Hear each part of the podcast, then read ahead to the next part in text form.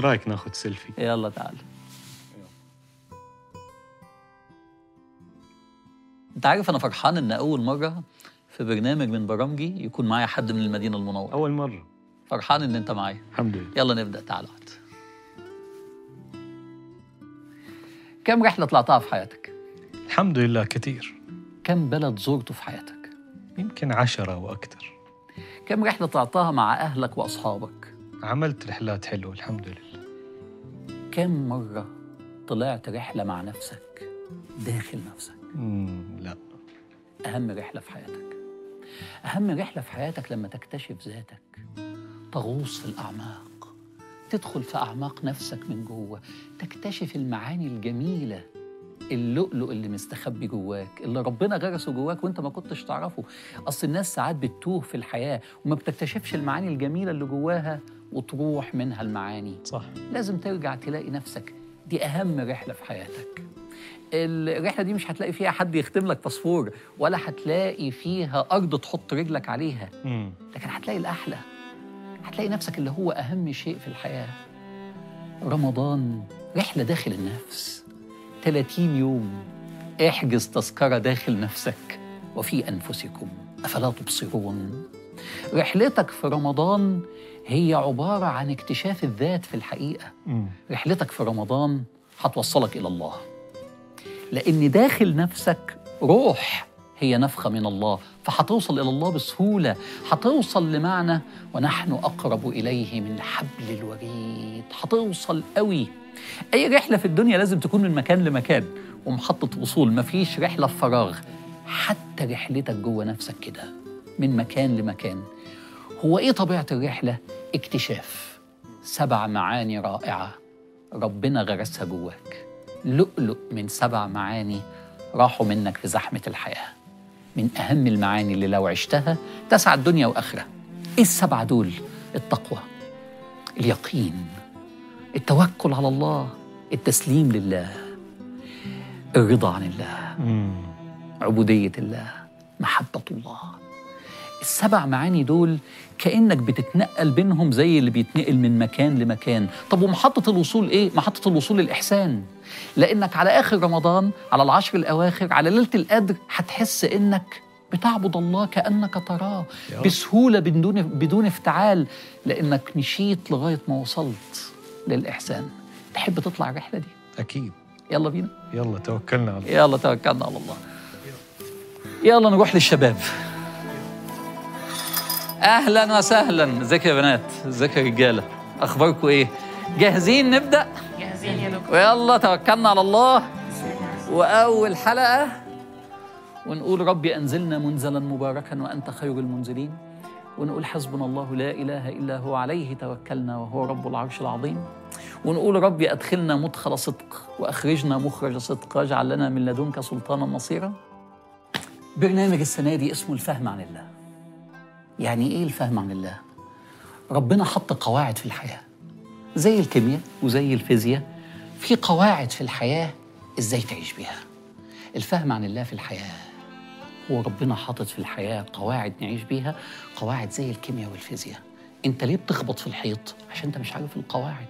أنت لو عرفت في الموقف ده أتصرف إزاي هتستريح كتير لأنك فهمت لأنك عارف ربنا عايز منك إيه لما يحصل لك إيه تتصرف إزاي. الفهم عن الله موضوع فيه حاجات كتيرة جدا. ال- الفهم عن الله وتفسير القرآن لا ده مش ده اللي إحنا جايين نتكلم فيه. الفهم عن الله والتشريع والحلال والحرام والفقه مش ده اللي إحنا جايين نتكلم فيه.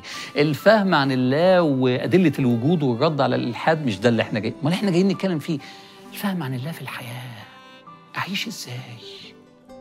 لو ضاق عليا الرزق قوي إيه القاعده من قواعد الفهم عن الله في الحياة اللي تخفف عني وتخليني أستمر من غير ما يأس. لو عندي إنسان غالي عليا قوي ونفسي ما أفقدوش هل في قاعدة من قواعد الفهم عن الله تساعدني إن أنا ما أخسرش البني آدم دون؟ لو كل ما أبدأ مشروع تتقفل في وشي وتضيق عليا عايز أفهم إيه قواعد المنع والعطاء من الله؟ قايمة على إيه؟ ده فكرة الفهم عن الله. فاكرين آه، زمان حصة ال- الرياضيات لما كنا نظرية فيثاغورس وال- والحاجات دي؟ يديك ال- يديك النظرية وبعدين يديك مثال محلول وبعدين يقول لك حل بقى. روح روح حل. ده اللي إحنا جايين نعمله هنا. أنا أحكي لكم قاعدة من قواعد الفهم عن الله في كل حلقة. وبعدين أضرب لكم مثال محلول. المثال محلول إيه؟ لازم يكون تجربة. تجربة حد. ما هي ما هي تج- تجارب. عشان كده قصص الأنبياء في القرآن وعشان كده السيرة النبوية. تجارب الفهم عن الله. وبعدين أقول لكم إيه؟ انزل بقى الحياة. تخافش. والله اطمن. اطمن. حتى هتحل بقى. هتحل وهتلاقي نفسك دايس وما عندكش مشكلة. وأنا عايز أقول لكم في بداية السنة دي وفي بداية رمضان السنة دي بشرى. والله ط- رسالة طمأنة للقلوب من الفهم عن الله. كل ما يضيق لازم بعديها فتح كبير. والسنين اللي فاتت كانت ضيقة علينا قوي ما بين الكورونا وما بين حرب بين دول عالمية و و و طب إيه؟ والله في رمضان السنة دي خير كبير وفتح كبير. ده فهم عن الله وهتشوفوا في حياتكم الشخصية وفكروني في آخر رمضان واستبشر باللي ربنا هيبعته.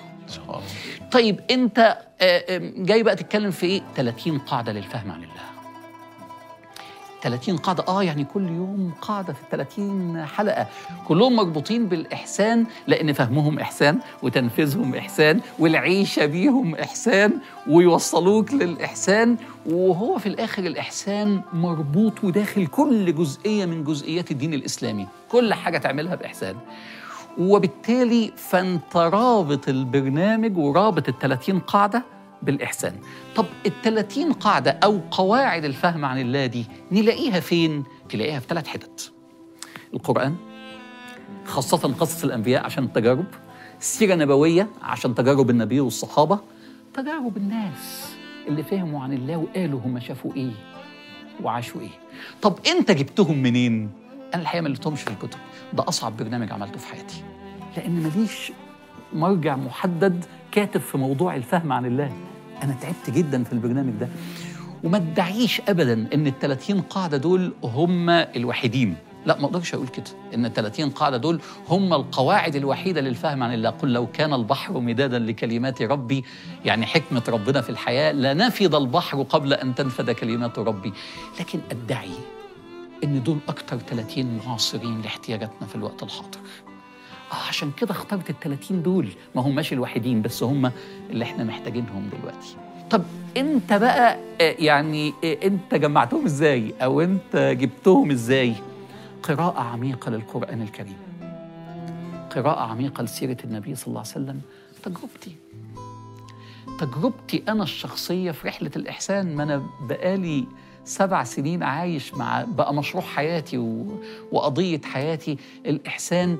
فمن تجربتي لقيت نفسي بفهم عن الله فعملت برنامج الفهم عن الله من فهمي اللي جبته من رحلة الإحسان. فأنا بقترح عليكم أنا نفسي أول حلقة أحكي لكم تجربتي. تجربتي في رحلة الإحسان مع الفهم عن الله لأن التجارب هي اللي هتختصر لك الوقت والطريق والزمن. عشان تفهم حاجات كتير. وفعالة كمان. وفعالة.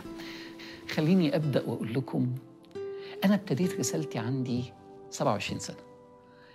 أنا دلوقتي عندي 55 سنة. يعني 28 سنة. أول قاعدة من قواعد الفهم عن الله.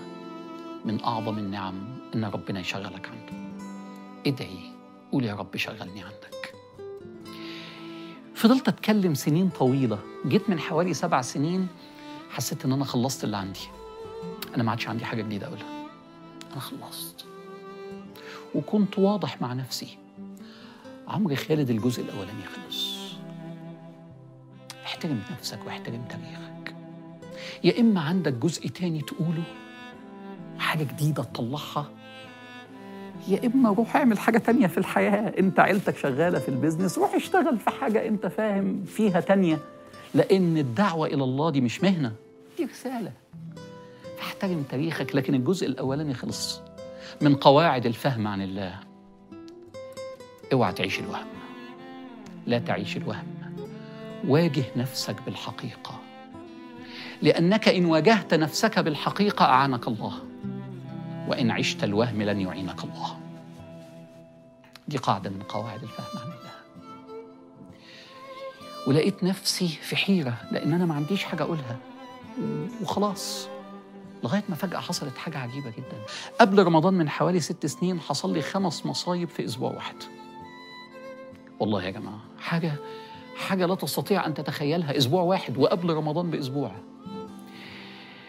ابني الكبير علي عمل حادثة شديدة تكاد تكون حادثة موت. الله حماه ونجاه بأعجوبة ابني عمر تأثر جدا جدا جدا نفسيا للي حصل لعلي. آه، برامجي ما تعرضتش في ال- في الفضائيات. فقدت مورد رزقي اللي كان في ذلك الوقت الوحيد من الإعلام والبرامج. اتعرضت لحملة عنيفة ممنهجة من شتيمة شديدة على ال social media. خمس ابتلاءات كبار في أسبوع واحد ورا بعض في نفس الأسبوع. فكان أول حاجة إن أنا قعدت مع نفسي عايز أفهم. يعني أنا أظن إن أنا مش وحش أوي كده. يعني يعني مانيش بالوحشة دي. ففهمت عن الله. دي رسالة.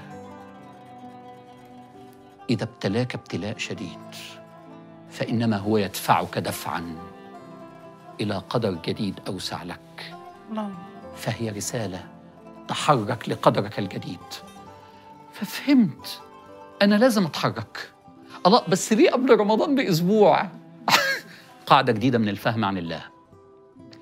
إذا ابتلاك ابتلاء شديد قبل موسم عبادة كبير فإنه يناديك لتتوسل له وتعبده فيعينك. وإذا ابتلاك بابتلاء شديد بعد موسم عبادة كبير فإنما هو يرقيك ويرفع درجتك. دخلت رمضان كنت بعيط طبعا. ابتلاءات خمسة عنيفة. كنت ببكي كنت بحط مراهم هنا من كتر الحرقان نتيجة الدموع. لكن في نفس الوقت أحلى رمضان عشته في حياتي. فهمت معنى كلمة الأنس بالله. فهمت معنى الخلوة مع الله. لأن ما كانش عندي حاجة أعملها خالص غير إن أنا مع الله.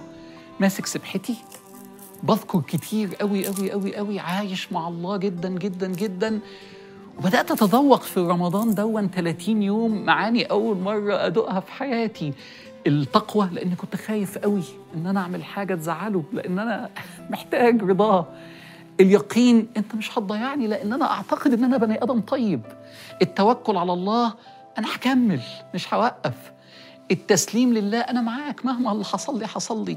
الرضا عن الله أنا راضي يا رب قدرك كله خير. العبودية أنا عايش بتعبد. حب الله أنا بحبك مهما حصل لي. معاني كانت أول مرة أدوقها رغم إن أنا اتكلمت عنها كتير بس عمري ما دقتها بالحلاوة ديا ففهمت قاعدة عجيبة للفهم عن الله. يبتليك فتتوسل إليه وتتدلل إليه. فيذيقك من حلاوة القرب ما يخفف عنك مرارة الابتلاء. خلص رمضان فخدت قرار عجيب قوي. أنا عايز أكمل ال 30 يوم ب 10 أيام كمان أنا عايز أكملهم 40 يوم. فقررت أروح لوحدي من غير مراتي وولادي. رحلة إلى مكان بلد بعيدة غابة. أعيش فيها لوحدي 10 أيام. أنا وسبحتي وتذوق المعاني اللي أنا عايز أتذوقها. خلصت الرحلة دي على آخر يوم. إيه الحلاوة اللي أنا حاسس بيها دي؟ أنا لقيت عمرو خالد الجزء الثاني أنا عندي حاجة جديدة عايز أقولها للناس. أنا المعاني اللي أنا عشتها دي عايز أنقلها للناس. أنا راجع أحكيها للناس. من قواعد الفهم عن الله. لو أذاقك معنى من معاني القرب منه لا تكن أناني وتحتفظ بها لنفسك وتعيش بها وحدك ولكن دل عباده عليه ليذوقوا ما تذوقته رجعت مصر. همة بقى عالية. جامدة جدا جدا جدا مشمر. الغريبة إن أنا أول ما رجعت لقيت علي ابني كاتب لي جواب. أنا ما زلت محتفظ بيه من ست سنين لغاية النهاردة. كان لسه صغير كان عنده 15 سنة ساعتها بس كان حاسس بوجعي. فلقيته كاتب لي أنا فخور إن أنا ابنك. اتعلمت منك حاجات كتير أهمها الإصرار. ربنا يصبرك. بابا عايزك تعرف إن أنا دايما في ظهرك وسندك. من الفهم عن الله. لو بعت لك رسالة. ده مش الناس اللي بعتنها ده من قوله تعالى وحنانا من لدنا. فكل حنان في الدنيا هو اصله من الله. يحن عليك ويحنن عليك عباده لأنه قال في القرآن وحنانا من لدنا. شمرت؟ خدت قرار لمدة سنة. لا هطلع في تلفزيون لا هطلع في social media لا هعمل أي برامج لا هدي أي دروس. أنا عايش عايز أتعلم المعاني اللي أنا حسيتها دي عايز أتعلمها من باب العلم الجديد. كنت عامل في أوضتي مكتبة كبيرة حوالي 200 كتاب قريتهم في سنة آه، من أول القرن الثالث الهجري لغاية آه، ال- الحالي. ومجموعة من علماء الأزهر الكبار عمال ندرس معاهم الكتب دي من الفهم عن الله. لو فتح لك باب جديد لتعلم علم جديد ادخل بسرعة قبل أن يغلق ولا تدخله. بدأت رحلة التعلم دي في نفس الوقت أنا عايز أعيش. ففتحت كده بزنس صغير عشان يبقى فيه مورد رزق ليا أنا واولادي نعيش منه. فكانت أول مرة أفصل رسالتي عن مورد رزقي لأن قبل كده كان مورد رزقي من الإعلام والبرامج. مش حرام إن أنا كان يبقى مورد رزقي من ال... بس بقيت مبسوط كده أكتر. أنا كلمتي علشان أنا بحب اللي أنا بعمله. لكن أنا عايز أعمل ده علشان أنا مؤمن بيه ورزقي بعيد. بدأت في المرحلة دي بدور إيه بقى المعنى كل الحاجات الحلوة اللي أنا حسيتها دي أنا لازم ألاقي معنى يجمعها إيه بقى المعنى اللي يجمع كل الحاجات دي؟ مش لاقي. عمال أدور أدور أدور لغاية ما لقيت إن كل الكتب اللي بتتكلم عن الإيمان والروحانيات وحب ربنا والقرب من ربنا أول صفحة فيها الإحسان. إيه ده؟ معقولة صدفة؟ أول صفحة فيها أن المظلة الجامعة لكل معاني الروحانيات الحلوة الإحسان. معقولة؟ كل الكتب قايلة كده؟ أول صفحة حديث النبي صلى الله عليه وسلم إن الإسلام قايم على ثلاث أصول. الإسلام الإيمان الإحسان. إيه ده؟ يعني الإحسان تلت الدين؟ فبدأت ادور هو ليه الإحسان أكتر حاجة كده بت بتوصل لكل المعاني الروحية. فاكتشفت إن الإحسان هو الإحساس قوي بربنا. أي ذكر هتعمله بإحسان هيبقى أحلى ذكر. لأن أحلى ذكر لما تذكر كأنك تراه. وأعمق قراءة قرآن لما تقراه كأنك تراه وأقوى دعاء مستجاب لما تدعي كأنك تراه وأكثر صيام مقبول لما تصوم كأنك تراه وأحلى توكل لما تتوكل كأنك تراه وأقوى يقين لأنك تراه وأكثر حاجة تعين على التقوى لأنك تراه. إيه ده؟ ده فعلا كل المعاني بتصب في الإحسان. فبدأت أجري على القرآن. عايز أدور على الإحسان. فبدأت ألاقي في القرآن ان إن أكتر صفة ذكرت ربنا بيحبها في القرآن إن الله يحب المحسنين مش المتقين ولا المتصدقين المحسنين خمس مرات في القرآن. وبعدين لقيت إن القرآن بيتكلم على الاحسان الإحسان lifestyle في القرآن. آه، وجادلهم بالتي هي أحسن الذين يتبعون القول فيتبعون احسنه وقولوا للناس حسنى الطلاق مرتان فإمساك بمعروف أو تسريح بإحسان. إحسان كل ما تمشي في القرآن تلاقي إحسان. سنوا كما أحسن. وأحسن كما أحسن الله إليك. وبعدين لقيت إن كلمة الحسنات في القرآن جاية من الإحسان. ما تسمتش الطاعات لأنك المفروض تعملها بأحسن ما عندك. وبعدين لقيت أسماء الله الحسنى. لأن الإحسان هو الصفة الجامعة لكل أسماء الله. فعايز توصل إلى الله أعبده بإحسان توصل لاسمائه الحسنى. إيه ده إيه ده إيه ده؟ ده ما فيش صفحة في القرآن إلا فيها إحسان. فجريت على سنة النبي صلى الله عليه وسلم لقيت إن النبي صلى الله عليه وسلم بيقول من أسلم فحسن إسلامه كتبت له بكل حسنة عشرة حسنات إلى 700 ضعف. يبقى ال 700 ضعف للمحسنين. يا نهار أبيض على ثوابهم. وبعدين لقيت النبي صلى الله عليه وسلم كل حاجة يربطها بالإحسان. اللهم إني أسألك حسن الخاتمة. خيركم من طال عمره وحسن عمله. لما حد يموت اللهم إن كان محسنا فزد في إحسانه. اللهم أعني على ذكرك وشكرك مش وعبادتك وحسن عبادتك. وبعدين سمى احفاده إيه؟ الحسن والحسين والمحسن. إيه ده؟ كلهم من الإحسان. عايز ذريته كلهم محسنين. فجريت على تاريخ المسلمين لقيته كله بي كلهم كانوا عايشين بالإحسان. الله. فبدأت أدور. آخر 100 سنة ضاع الإحسان. وإحنا عايشين بتلتين ديننا إسلام وإيمان وفقدنا الإحسان. اللي هو التلت الفعال اللي هو المادة الفعالة بتاعت الدواء لأنه الإحساس من غيره صلاتك وعبادتك وصيامك كأنك واقف بتعمل حاجة من غير إحساس. ففهمت وأمنت أنا رسالتي في الحياة هي الإحسان. من الفهم عن الله.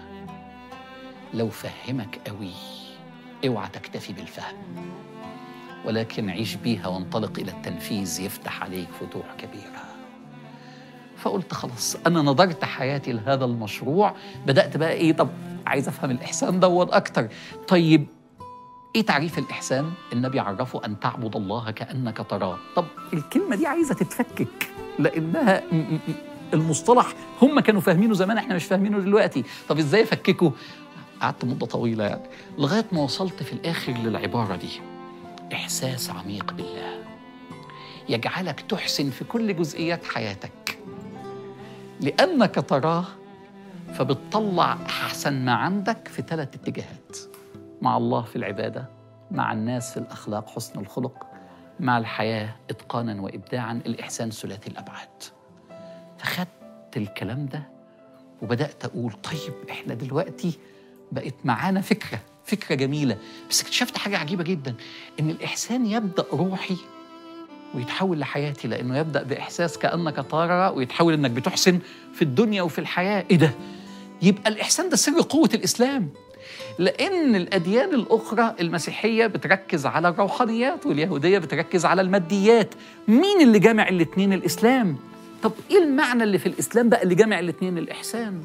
لأن روحي وحياتي فده سر قوة الإسلام. راقب علامات التيسير. والفتح.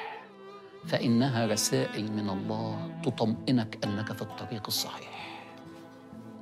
من الفهم عن الله.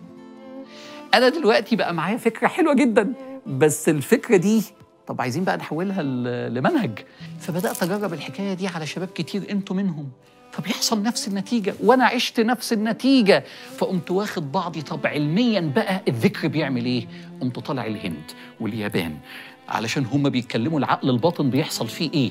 وبدأت أجمع سافرت كتير قعدت حوالي شهر بلف لغاية ما اكتشفت إن العقل الباطن لما بتذكر كتير بيبدأ يتخزن الفكرة في العقل الباطن فيخليك تتصرف على أساسها. فلما بتذكر العقل الباطن بيتبني بحب ربنا فتلاقي نفسك بتعبد الله كأنك تراه. قمت مكاتب الكتاب دون ومطلع كتاب حياة الذاكرين وبدأ أول حتة من إزاي نوصل للإحسان. طب إزاي نوصل للإحسان تاني؟ سبع معاني روحية. قعدت مع العلماء نطلع نطلع لغاية ما طلعنا سبع معاني. دول أكتر سبع معاني مربوطين في القرآن بالإحسان. التقوى واليقين والتوكل والتسليم والرضا والعبودية ومحبة الله اللي إحنا جايين بنتكلم عليهم كل سنة. فاكتشفت علميا ومن القرآن إن دول المعاني اللي أنا حسيتهم لما كنت في رحلتي في الغابة فسجدت لله شكر من الفهم عن الله. أعلى درجات اليقين إنك تحس إحساس تلاقيه مؤيد علميا.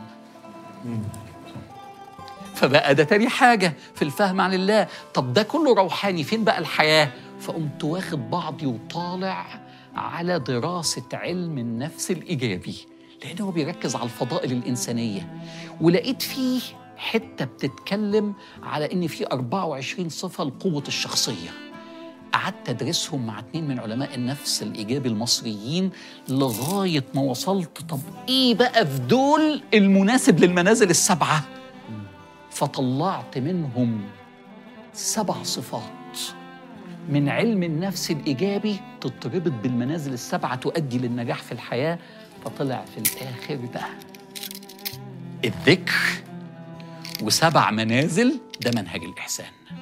وسبع آه، صفات من علم النفس الإيجابي فيها الروحانيات وفيها النجاح في الحياة الإحسان شامل للنجاح في الحياة وللقرب من ربنا بس لازم يبدأ بالروح. وبدأنا نعمل بقى برنامج كأنك تراه وبرنامج منازل الروح وحياة الإحسان وجايين نعمل الفهم عن الله وكلهم بيتكلموا على الإحسان. بدأنا نحول بقى الموضوع لتطبيقات. يعني إيه تطبيقات؟ يلا نعمل نحوله لمنهج تعليمي لثانوي فعملنا منهج تعليمي لثانوي يلا نعمله منهج تعليمي الإعدادي للأطفال للأيتام. نحول ده لمنهج إزاي تطلع أحسن نسخة من نفسك دي تجربتي وده اللي أنا عشته الفهم عن الله من كتر ما عشته لقيت نفسي عندي معاني كتير عايز أقولها فعندنا 30 حلقة كل ما هتفهم يتحل لغز من ألغاز حياتك ليه حصل معايا كده؟ ليه وقف الموضوع الفلاني؟ ليه فتح عليا الفتح الكبير دون؟ ليه حصل لي الموضوع الفلاني؟ تتحل الألغاز. وكل ما تفهم تحب ربنا أكتر. عارفين الآية اللي بتقول؟ وإذا سمعوا ما أنزل إلى الرسول ترى أعينهم تفيض من الدمع مما عرفوا من الحق. لما فهموا جرت دموعهم بحب ربنا. وكل ما تفهم تزداد إحسانا. تفهم وتفهم وتفهم لغاية ما تحس إنك عايز تعبده كأنك تراه. والفهم من غير إحسان ما يوصلكش لحاجة محتاج الإحسان. الحقيقة. هو الفهم عن الله عامل زي جسر. ما بين ال- الإحسان الروحي كأنك تراه وما بين الإحسان في الحياة الواقع. لأن ناس كتير في رمضان بتبقى روحانيا عالية جدا وبعدين يجي بعد رمضان يلاقي نفسه بيخبط في الواقع فمش عارف يعيش كويس. فيفقد الروحانيات ويقول لك مش لاعب. ال- الفهم عن الله عامل زي جسر لأنه بيفهمك فتربط الواقع بالروحانيات فتعيش عيشة صح. أنت ما عدتش هتخبط في الحيط.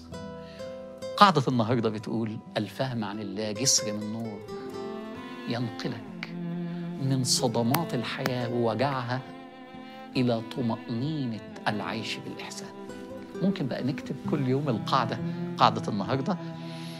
الفهم عن الله جسر من نور ينقلك من صدمات الحياة ووجعها إلى حلاوة وطمأنينة العيش بالإحسان. كل يوم هنعيش مع قاعدة. وكل يوم القاعدة دي مربوطة بمنزلة من منازل السبعة. فثلاث أيام مع التقوى وثلاث أيام مع اليقين وثلاث أيام مع التوكل. وكل يوم في قاعدة فالتوكل فيه ثلاث قواعد واليقين ثلاث قواعد والتقوى ده لغاية ما نكمل الثلاثين قاعدة في رمضان نلاقي نفسنا وصلنا للإحسان. عشت أيام قلبي مجروح. أحلامي قدامي كله في ثواني. خلاص بيروح. بقوم وأنام. بقول بوضوح. ماسك في حلمي. وبرغم ألمي مش هسيبه يروح.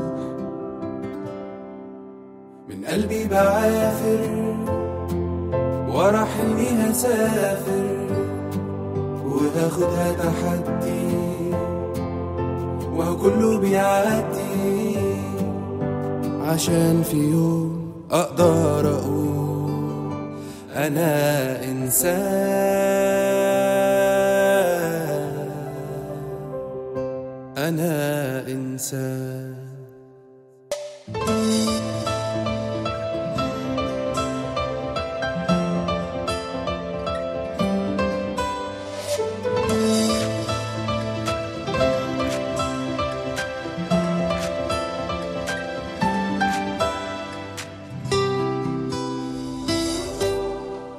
الفقرة دي هنعيشها كل يوم. كل يوم هنعمل نفس الفكرة دي أنتوا اللي هتتكلموا. أنا مجرد قاعد كده بتفرج وبسمعكم. لأن مهم قوي إن الناس اللي بتتفرج علينا شباب وبنات يشوفوا نفسهم فيكم. فكل حلقة عندنا موضوع بالنقش له علاقة بالحلقة. ونختمه إيه هي العادات اللي توصلنا للحكاية دي؟ عشان نطلع من الحلقة الناس معاها حاجة عملية قوي هيعملوها وبعدين نختم بالذكر.